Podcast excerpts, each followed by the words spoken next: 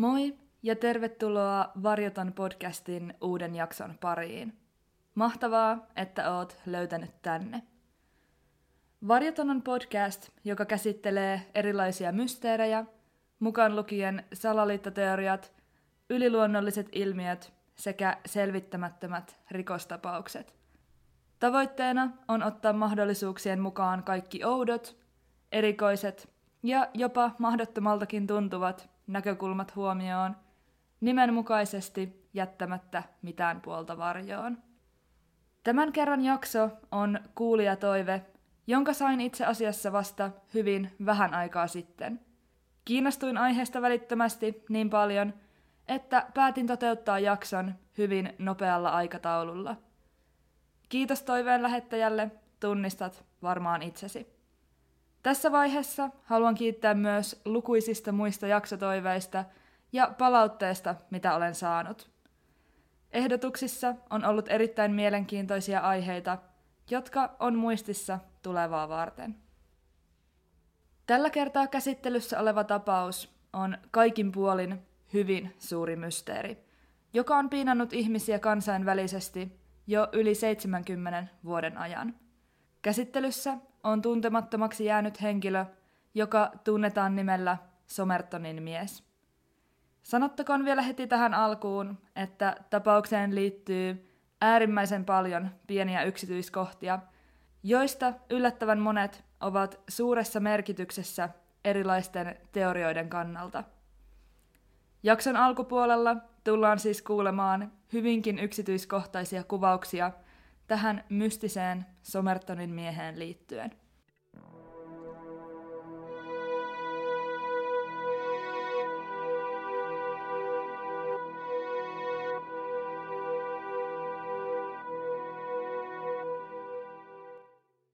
Tämänkertainen jakso tapahtumineen kuljettaa meidät Australiaan, tarkemmin Etelä-Australian osavaltion pääkaupunkiin Adelaideen. Adelaide on koko Australian viidenneksi suurin kaupunki. Se sijaitsee valtion etelärannikolla ja sen väkiluku vuonna 2018 oli hieman vajaat miljoona 346 000 asukasta. Tapahtumat sijoittuvat kuitenkin ajallisesti hyvin paljon kauemmas, yli 70 vuoden taakse. Tapahtumien aikaan elettiin loppuvuotta 1948 mikä merkitsi Australian kesän alkua.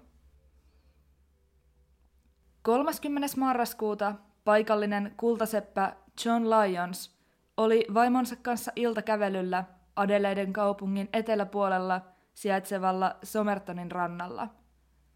Seitsemän aikaan illalla rannalla kävellessään he havaitsivat rannalla makoilevan tyylikkäästi pukeutuneen miehen. Miehen käytös herätti pariskunnan huomion.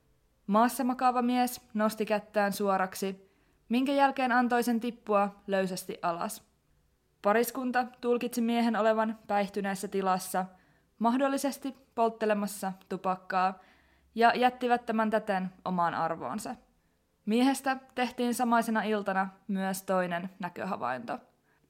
Toinen pariskunta havaitsi miehen kävellessään pitkin rantapulevardia vain puolisen tuntia Lionsia ja tämän vaimoa myöhemmin.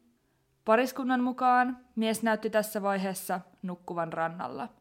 Mies oli pariskunnan näköpiirissä noin 30 minuutin ajan, jonka kuluessa kumpikaan heistä ei nähnyt miehen liikkuvan.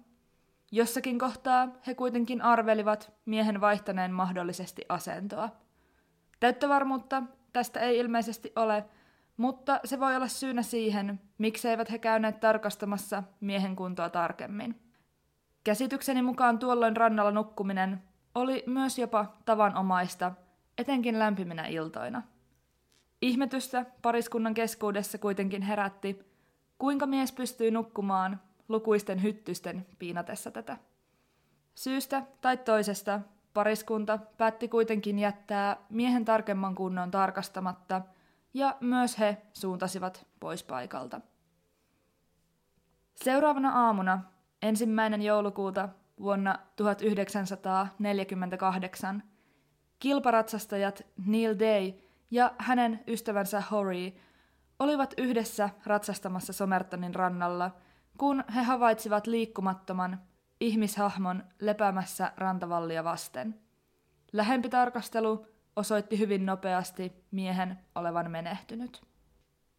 Myös kultaseppä John Lyons palasi Somertonin rannalle seuraavana aamuna tarkoituksenaan mennä aamuuinnille. Suureksi ihmeekseen hän näki edellisenä iltana havaitsemansa miehen yhä olevan samassa paikassa kuin edellisellä kerralla.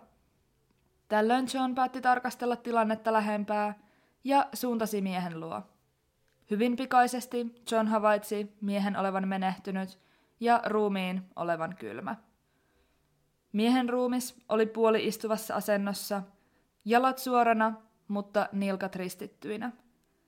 Hänen päänsä lepäsi rantavallia vasten, vasen käsi oli suorana ja oikea koukussa. Kuten aikaisemmin jo mainitsin, mies oli pukeutunut hyvin siististi, joskin Australian kesäiseen hyvin lämpimään ilmaan nähden yliampuvasti. Hänellä oli päällään kaksirivinen, prässätty, ruskea puvun takki, mikä oli todennäköisesti amerikkalaista tekoa. Takin alla miehellä oli valkoinen kauluspaita sekä punasiniraidallinen kravaatti. Jalassaan hänellä oli ruskeat housut, joiden taskua oli korjattu harvinaisella oranssilla vahatulla langalla. Myös miehen kengät olivat hyvin siistit, vastikään kiilotetut ja asukokonaisuuteen sopivat. Miehen puvuntakin kauluksella oli puoliksi poltettu savuke. Toinen, polttamaton savuke, oli miehen korvan takana. Miehen vaatteet olivat puhtaat ja kuivat, joten voitiin todeta, ettei mies ollut huuhtoutunut rantaan merestä.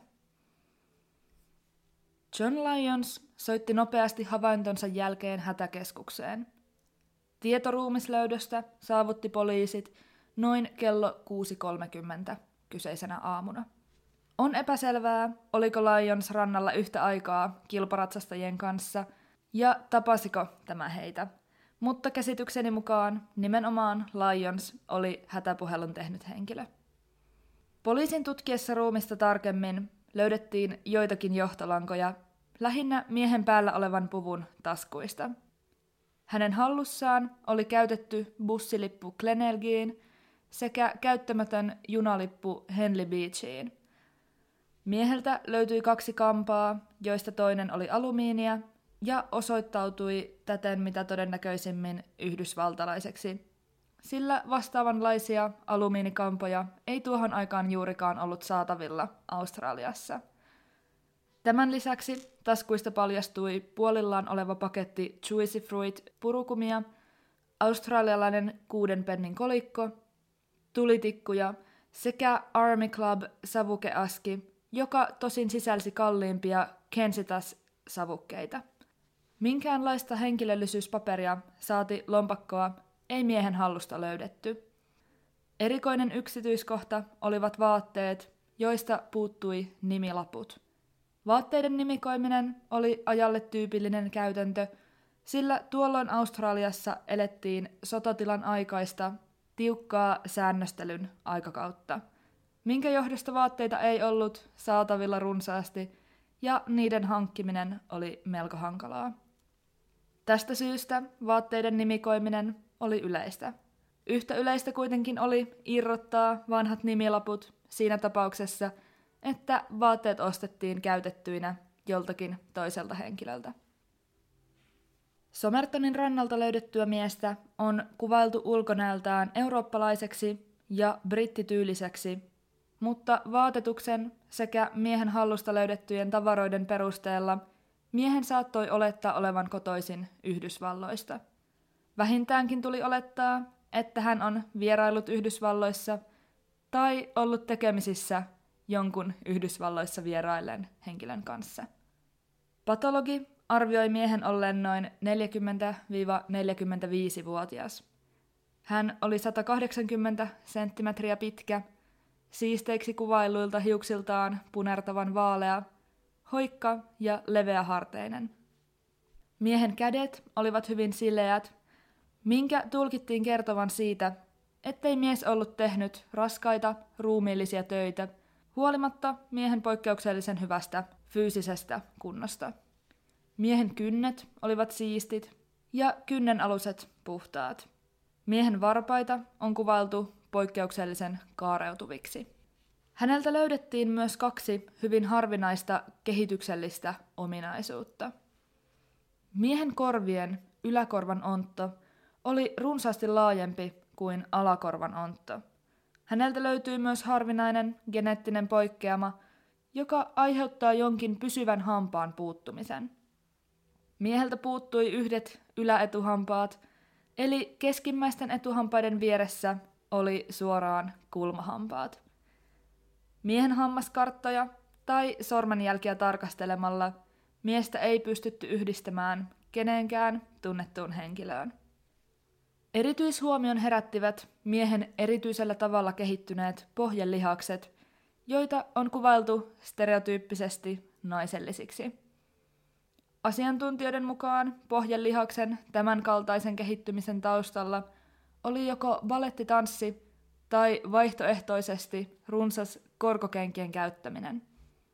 Tutkijoiden mukaan nämä kaksi syytä olivat ainoat mahdolliset selitykset pohjelihasten tämän kaltaiselle kehittymiselle.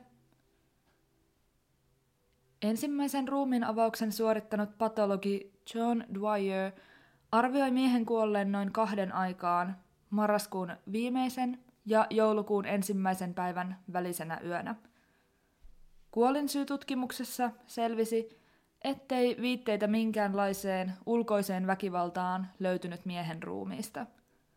Merkkejä sisäisestä verenvuodosta kuitenkin havaittiin. Tämän lisäksi miehen perna oli noin kolme kertaa tavanomaisen kokoinen. Miehen vatsalaukusta löydettiin pasteja, jonka hänen arvellaan syöneen noin kello 10-11 aikaan illalla 30. marraskuuta – eli ruumin löytymistä edeltävänä iltana.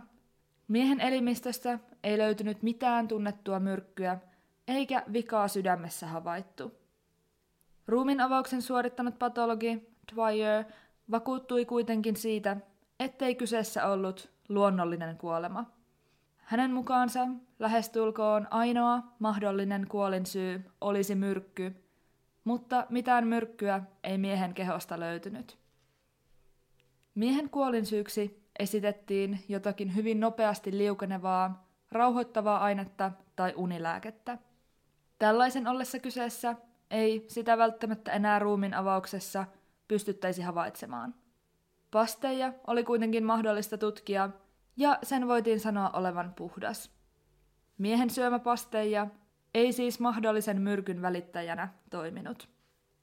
Somertonin miehen kuolinsyyksi esitettiin myös sydänkohtausta, vaikkakin mahdollisen sydänkohtauksen aiheuttaja jäi täydeksi mysteeriksi. Tutkinnan kannalta umpikujassa olevat poliisit levittivät miehen kuvaa ja sormenjälkeä niin suurelle alueelle kuin oli mahdollista.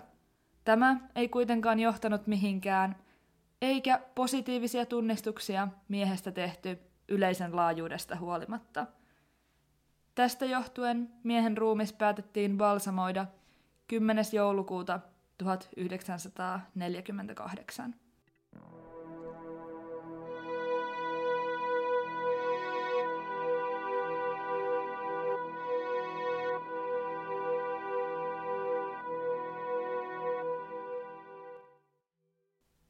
Seuraavan vuoden 1949 alussa – Tapaukseen saatiin lisää käänteitä. 14. tammikuuta Adeleiden rautatieaseman säilytyslokerosta löytyi ruskea matkalaukku, jonka uskottiin kuuluneen Somertonin miehelle. Laukku oli jätetty säilytykseen edellisen vuoden 1948 marraskuun 30. päivä noin kello 11 aamulla. Laukun sisältö ei tarjonnut ratkaisevia vihjeitä Somertonin miehen henkilöllisyyden selvittämisessä. Sen sisältä löytyi punaruudullinen aamutakki, koon 40 huopatossut, neljät alushousut, pyjama, vaaleanruskeat housut, joiden lahkeissa oli hiekkaa, pyykkipussi, johon oli kirjailtu nimi T. Keen, kirjoitetaan Keane. Aluspaita, jossa oli nimi Keen ilman viimeistä e-kirjainta. Aluspaita, jonka nimilappu oli ratkottu irti. Miesten urheilutakki, huivi, pyyhe, kuusi nimeämätöntä nenäliinaa, paranajovälineet, hammasharja ja hammastahna, sähkömiehen ruuvimeisseli, sivellin, pöytäveitsi, joka oli leikattu lyhyeksi ja terävä kärkiseksi, sakset, joidenlaisia käytetään yleensä rahtilaivoissa, harvinaista oranssia vahattua lankaa sekä kolme lyijykynää. Päivä, jona laukku oli tuotu säilytykseen, sopi hyvin aikajanaan. Juuri tuon päivän iltanahan mies oli havaittu makoilemassa Somertonin rannalla. Etenkin tuo löytynyt oranssi, vahattu lanka yhdisti laukun Somertonin mieheen. Nimi Kean tai Keane Lausun nyt näin, miten nämä kirjoitetaan, sillä kirjoitusasua oli kahta erilaista. Katsottiin aluksi arvokkaaksi vihjeeksi. Nyt tiedossa oli nimi, joka kuului mahdollisesti löydetylle miehelle. Suhteellisen nopeasti ymmärrettiin kuitenkin, ettei asianlaita ollut näin. Selvisi, että nimi viittasi vaatteet valmistaneeseen yhdysvaltalaiseen räätäliin. Tässä vaiheessa on hyvä pohtia, Miksi lähes kaikista miehen vaatteista puuttuivat nuo ajalle hyvin tyypilliset nimilaput? Olisiko hän tai mahdollisesti joku muu halunnut salata miehen henkilöllisyyden? Oliko nimi T. Keen jätetty osaan vaatteista hämäysmielessä? Voitaisiinko vaatteiden perusteella olettaa miehen olevan yhdysvaltalainen? Mitä hän teki Adeleidessa ja mistä hän oli sinne tullut? Minne hänen olisi ollut tarkoitus mennä? Mikä meni pieleen?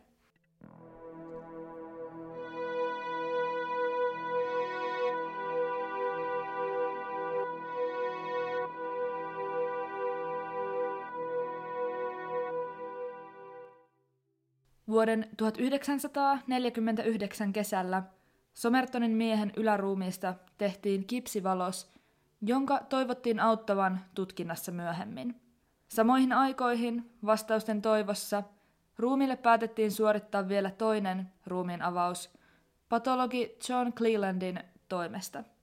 Miehen henkilöllisyyden tai kuolinsyyn selviämiseen ei tämä ruumiin avaus johtanut, mutta tutkimuksen yhteydessä miehen vaatteisiin liittyen tehtiin uusia huomioita. Clelandin mukaan Somertonin miehen kengät olivat niin siistit, että oli vaikea uskoa hänen viettäneen aikaa rannalla tai kaupungin pölyisillä kaduilla.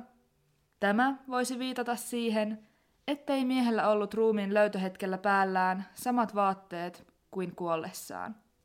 Teoriaa vahvisti ajatus siitä, ettei sen paremmin rannalta kuin miehen vaatteista löytynyt myrkytykseen viittaavia tyypillisiä merkkejä, kuten kouristelun tai oksentamisen jälkiä. Laskettaessa yksi plus yksi voitaisiin siis ajatella, että mies oli kuollut mahdollisesti jossakin muualla, minkä jälkeen hänen vaatteensa olisi vaihdettu ja ruumis olisi kuljetettu löytöpaikalle. Tätä mahdollisuutta vastaan taisteli kuitenkin ruumiin löytymistä edeltävän illan silminnäkiä havainnot. Olisiko joku vienyt miehen illan viimeisten ja aamun ensimmäisten silminnäkijähavaintojen välissä jonnekin toisaalle, missä mies olisi surmattu ja uudelleen puettu, minkä jälkeen hänet olisi kuljetettu takaisin rannalle.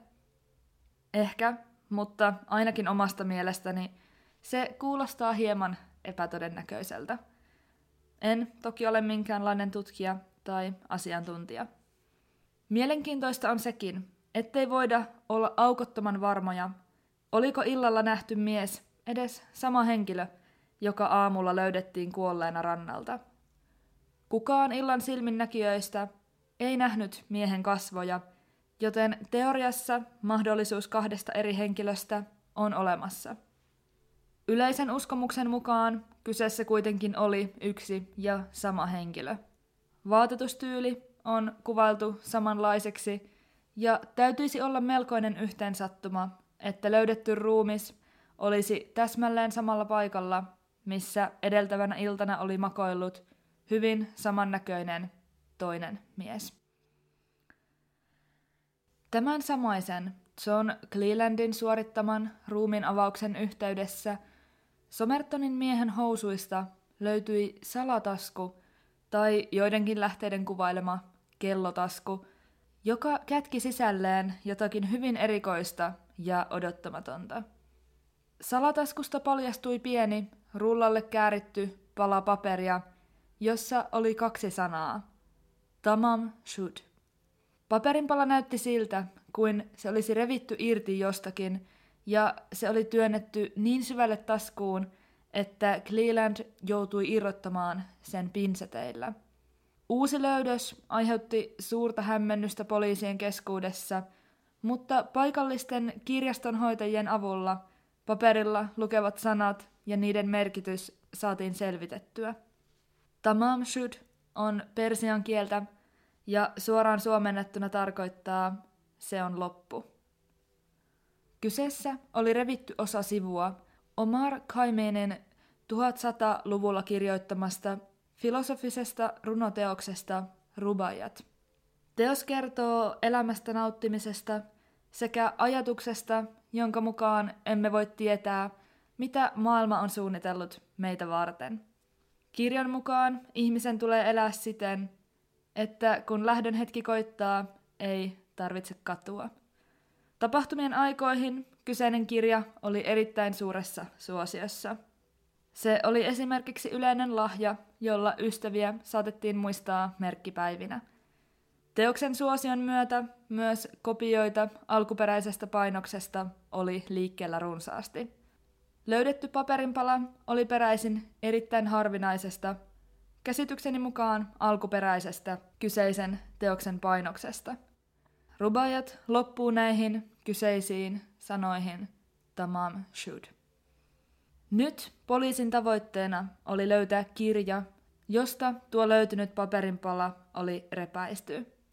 Poliisi pyysi julkisesti apua koko Australian laajuudelta tavoittaakseen tämän mahdollisesti hyvin ratkaisevassa asemassa olevan todistuskappaleen. Valitettavasti ratkaisevaa vihjettä teoksesta ei saatu – ja tapauksen tutkinta ei ottanut edistysaskeleita.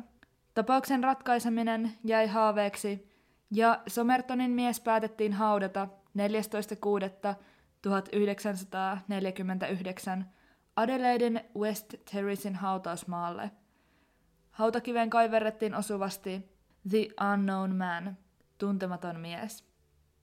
Vain viikkoa myöhemmin myös kuolinsyytutkinta päätettiin lopettaa tuloksettomana – Tapausta ei kuitenkaan unohdettu, vaan se piti paikkansa tuon aikaisen median otsikoissa. Rubajat runoteokseen liittyvän otsikoinnin seurauksena mies nimeltä John Freeman otti yhteyttä poliiseihin, koska uskoi, että hänen hallussaan oli heidän etsimänsä Rubajat painos.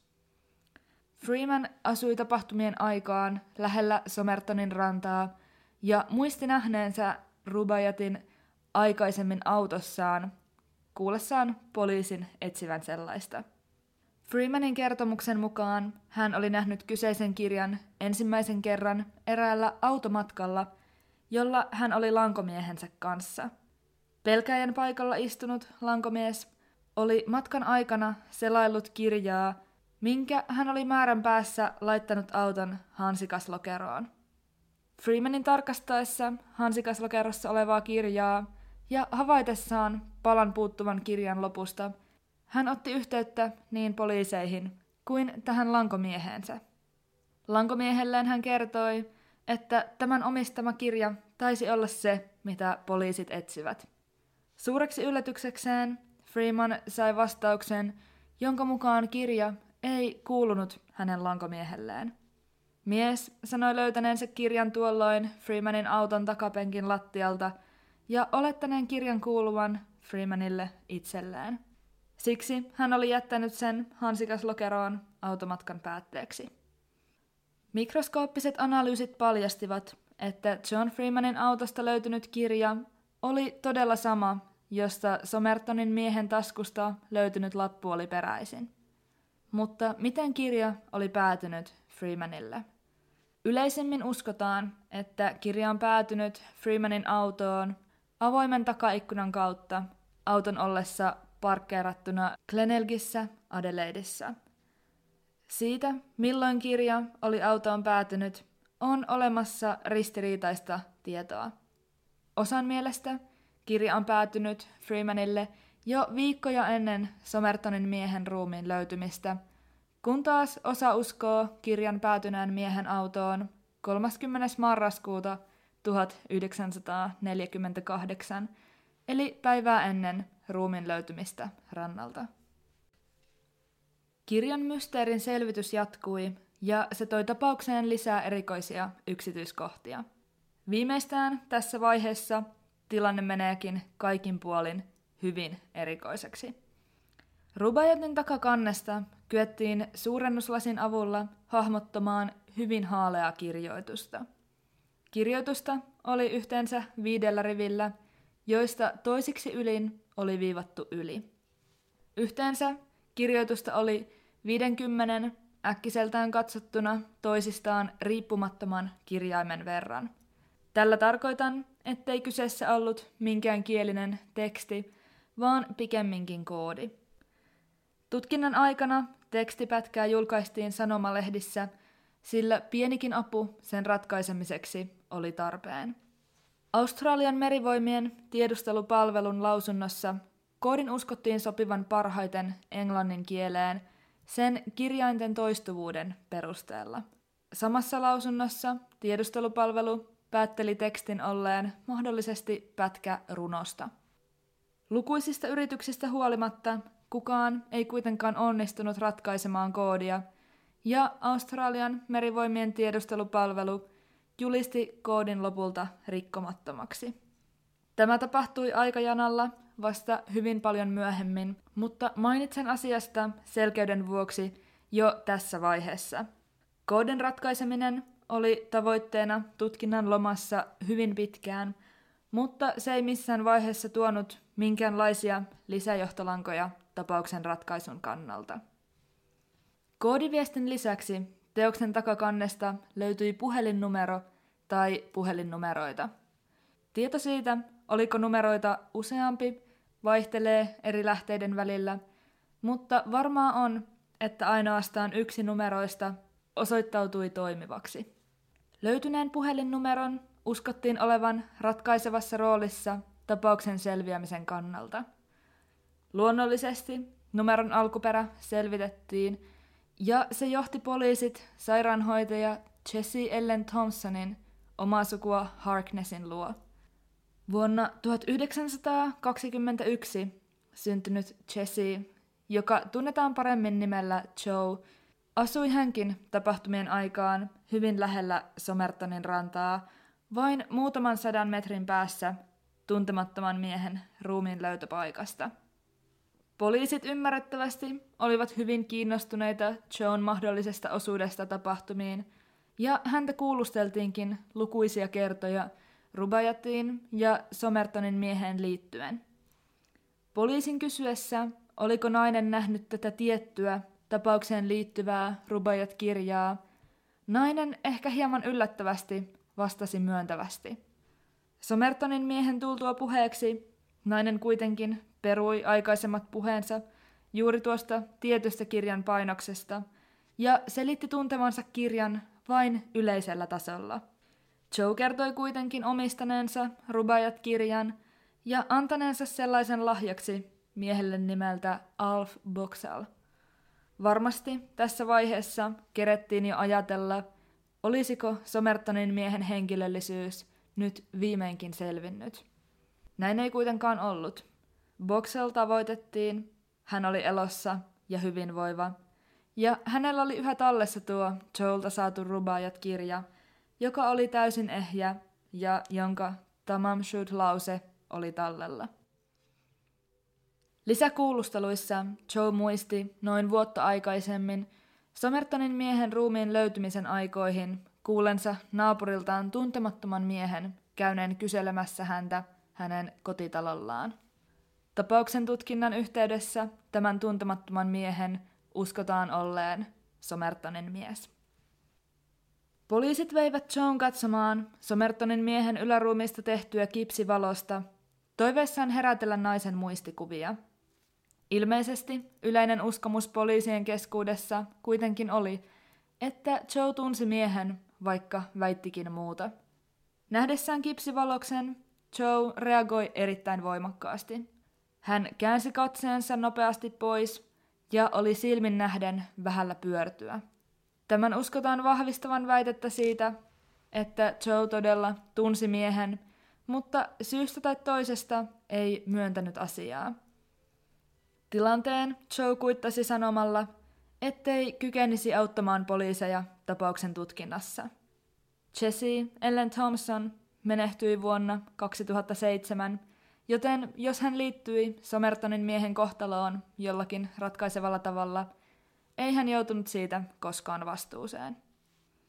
Vuonna 1958 lopullinen lausunto tapausta koskien annettiin Etelä-Australian kuolinsyytutkimuslaitoksen toimesta.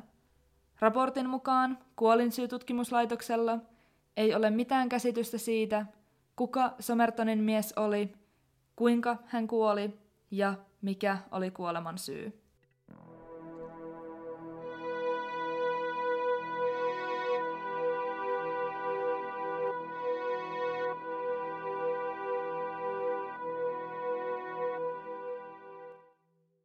Somertonin miehen kohdalla ehkäpä se suurin kysymys kuuluu, kuka hän on. Myös kuolin syy on hämärän peitossa, vaikka sen uskotaan selittyvän jollakin sellaisella myrkyllä tai rauhoittavalla aineella, jota syystä tai toisesta ei ruumin avauksen yhteydessä kyetty havaitsemaan. Hyvin moni pitää todennäköisenä, että mies on nauttinut ainetta niin sanotusti oman käden kautta. Mutta onko tämä totuus? Siirrytään seuraavaksi pohtimaan erilaisia vaihtoehtoja. Teorioita miehen henkilöllisyyteen liittyen on esitetty lukuisia. Olosuhteet huomioiden tuskin yllättää, että myös erilaiset salaliittoteoriat ovat nostaneet päätään tämän tapauksen kohdalla. Alieneltakaan ei olla vältytty, mikä tosin ei kauheasti yllätä. Miehen on muun muassa ajateltu olevan hybridi, mikä tarkoittaa tässä asiayhteydessä käytännössä avaruusoliota. Lähestulkoon ainoat perusteet tälle ovat miehen kaareutuneet varpaat, hyvin kehittyneet pohjelihakset sekä geneettiset poikkeamat. Näille ominaisuuksille on kuitenkin löydetty luonnolliset selitykset, mikä vetää mattoa jalkojen alta alien teorioilta tämän tapauksen kohdalla – ja hyvä niin.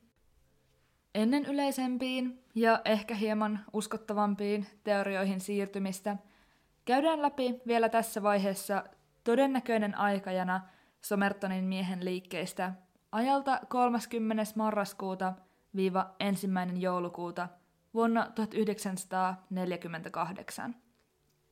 Mies saapuu Adeleiden rautatieasemalle 30. marraskuuta aamupäivällä – se, mistä mies on tulossa, ei ole tiedossa.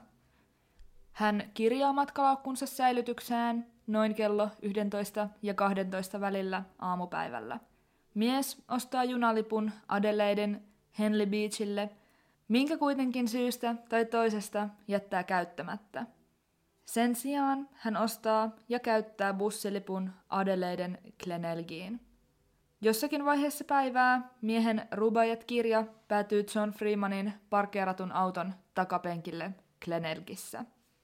Päivän aikana miehen oletetaan vierailleen Joe Thompsonin talon lähettyvillä, mahdollisesti tavoittelemassa naista, kuitenkin tuloksetta. Iltaan mennessä mies päätyi Somertonin rannalle, missä lukuiset silminnäkijät havaitsevat hänet.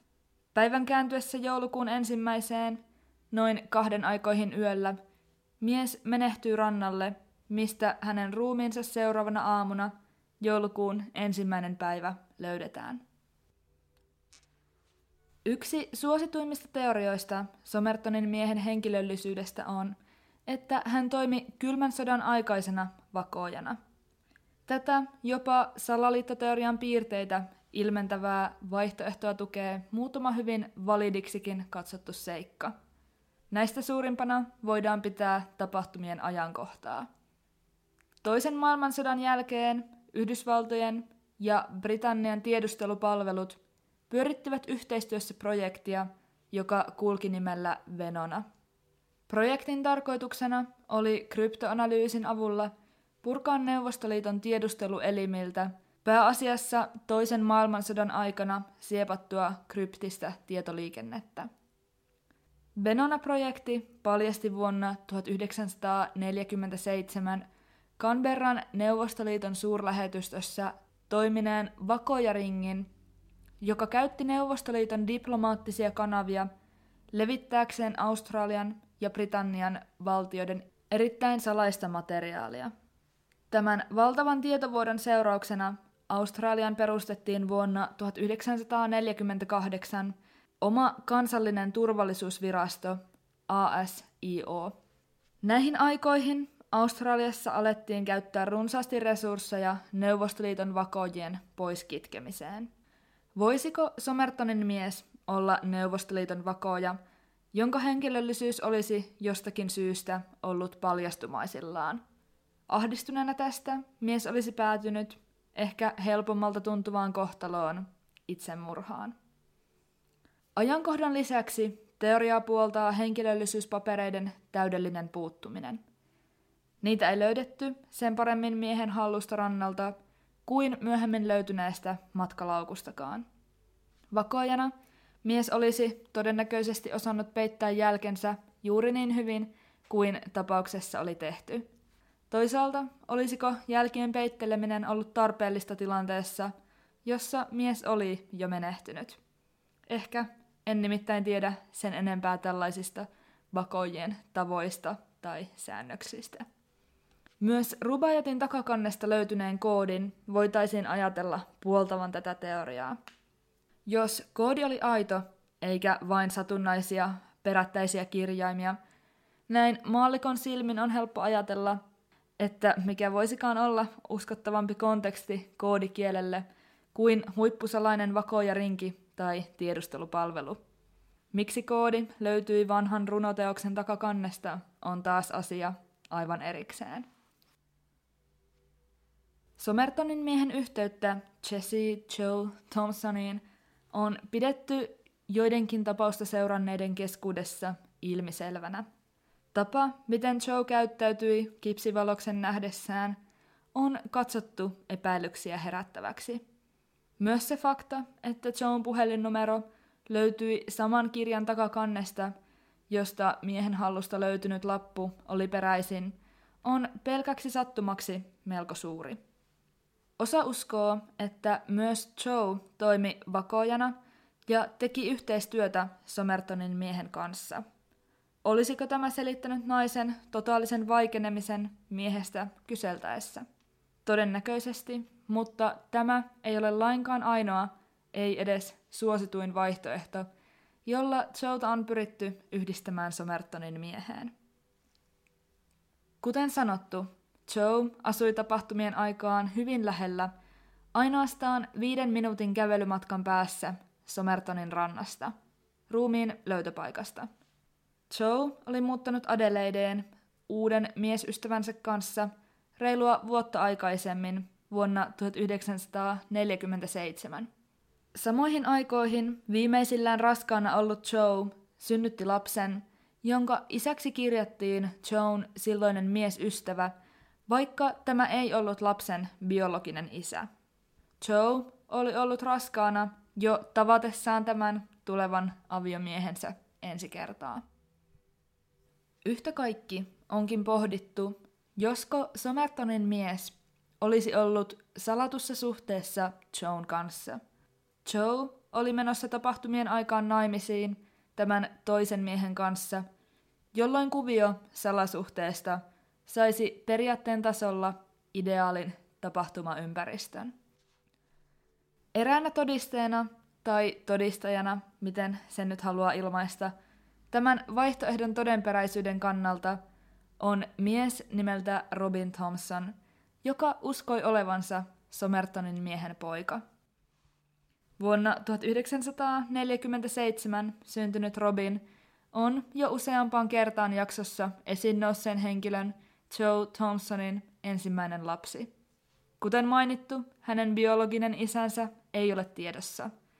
Robin jakaa hyvin paljon samoja piirteitä Somertonin miehen kanssa, mikä on erikoista, sillä Joe koko tutkinnan ajan vakaasti väitti, ettei hänellä ollut mitään tietoa Somertonin miehen henkilöllisyydestä. Muistatteko vielä Somertonin miehen geneettiset poikkeamat, joista mainitsin jakson alkupuolella? Yllättävää tai ei, Robin Thompson omaa nämä täysin samanlaiset poikkeamat, mikä vaatii jo aikamoista sattumaa, paitsi jos se ei ole sattumaa. Se, että korvan yläontto on suurempi kuin alaontto, esiintyy vain 1-2 prosentilla kaukaasialaisesta väestöstä. Etuhampaiden puuttuminen puolestaan esiintyy ainoastaan 6-9 prosentilla skandinaavialaisista ihmisistä, joskin lukemani mukaan muualla Euroopassa ilmiö on vielä harvinaisempi.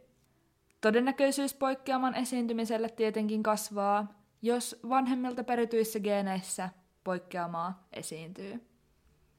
Myös Robinin pohjelihakset vastasivat malliltaan Somertonin miehen epätavalliseksi kehittyneitä pohkeita. Robin oli balettitanssia, mikä selittää hänen pohkeidensa kehittymisen kyseiseen malliin. Kaukaa haettua tai ei, on spekuloitu, että Robinin kiinnostus balettitanssia kohtaan kertoo hänen sukulaisuudestaan Somertonin mieheen. Toki hyvin usein vanhemmat ja lapset jakavat yhteisiä mielenkiinnon kohteita, esimerkiksi harrastuksia kohtaan, mutta omasta mielestäni tätä ei voida kuitenkaan katsoa todisteeksi teorian paikkaansa pitävyyden kannalta. Robin ei elänyt elämäänsä mahdollisen isänsä mielenkiinnon kohteelle alttiina, joten on ehkä vaikea uskoa, että kiinnostus balettitanssiin kumpuaisi perimästä, ympäristötekijöiden ollessa tämän asian suhteen olemattomia. Robin Thompson kuoli vuonna 2009, eikä hänen DNAtaan ole enää saatavilla. Hänen suoraa yhteyttään Somertonin mieheen ei kyetä siis enää selvittämään. Kaikki toivo ei ole kuitenkaan vielä menetetty. Robinin tytär Rachel Egan liittyy vahvasti tapauksen tutkintaan, ja hänessä piileekin ehkä se viimeinen toivon kipinä tapauksen ratkaisemisen kannalta. Hänestä on otettu DNA-näyte, joka paikantaa hänen esi-isänsä Yhdysvaltojen itärannikolle. Tämä on linjassa monien tapausta seuranneiden keskuudessa yhdysvaltalaiseksi uskotun Somertonin miehen alkuperän kanssa – Rachel on aikuisiällä avioitunut Adelaiden yliopiston professorin Derek Abbottin kanssa. Abbott vaati lukuisten vuosien ajan Somertonin miehen ruumiin uutta tutkimusta ja DNA-analyysiä. Pariskunnan avioliitto on herättänyt kyseenalaistusta, sillä Derek kosi Rachelia ainoastaan 24 tunnin päästä siitä, kun pari ensimmäisen kerran kohtasi toisensa – Ensikohtaaminen tapahtui ravintolassa, jossa he keskustelivat Rachelin mahdollisesta sukulaissuhteesta Somertonin mieheen. Tämän pikaisen kosinnan on katsottu olevan merkki Derekin jopa pakkomielteisestä suhtautumisesta Somertonin miehen henkilöllisyyden selvittämiseen. Rachel itse uskoo vahvasti olevansa Somertonin miehen lapsen lapsi. Hänen kotinsa seinällä roikkuu kuva miehestä, joka hänen kolmilapsisessa perheessään tunnetaan nimellä Mr. S tai Mr. Somerton. Jos teoria pitäisi paikkaansa ja Somertonin mies todella olisi ollut Joe Thompsonin mahdollinen salarakas, mikä selittäisi hänen kohtaloaan? Yleisimmin uskotaan, että mies olisi mahdollisesti tullut jätetyksi, mistä lannistuneena hän olisi surmannut itsensä.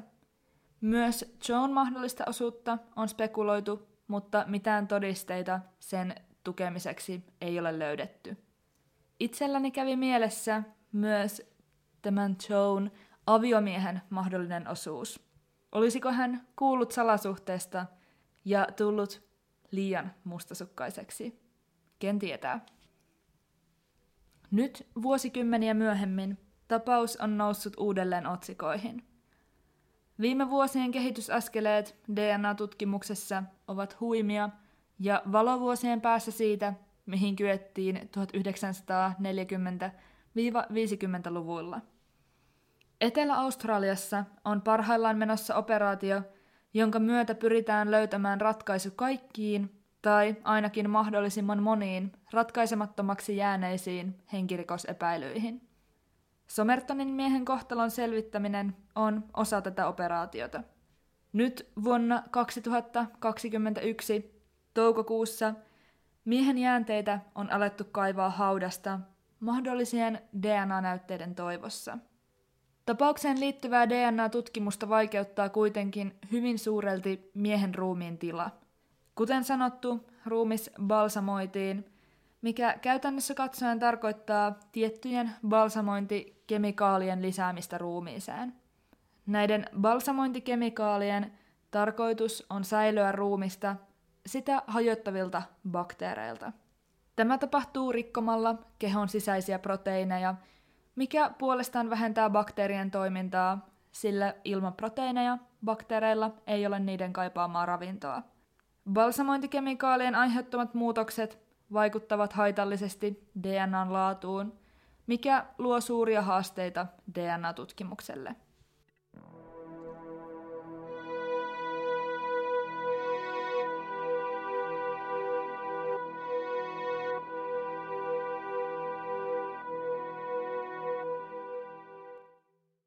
On varmaan sanomattakin selvää, että tämä tapaus on yksi suuri mysteeri. Sanan syvimmässä ja kirjaimellisimmassa merkityksessä. Tuntuu surulliselta, että miehen elämä päättyi jotenkin niin kesken. Oli syynä itsemurha tai ei, mies oli aamulla kirjannut tavaransa säilytykseen, viettänyt aikaa aurinkoisessa, kesäisessä Adeleidissa, käynyt jossakin vaiheessa ehkä ostamassa pasteijan ja syönyt sen iltapalaksi, ja sitten vain kuollut. Eikä kukaan tiedä miksi. Oliko hän tyytymätön elämäänsä, tai oliko jokin vastoinkäyminen kohdannut hänet päivän aikana? Mitä merkitsi Tamam Shud-lappu?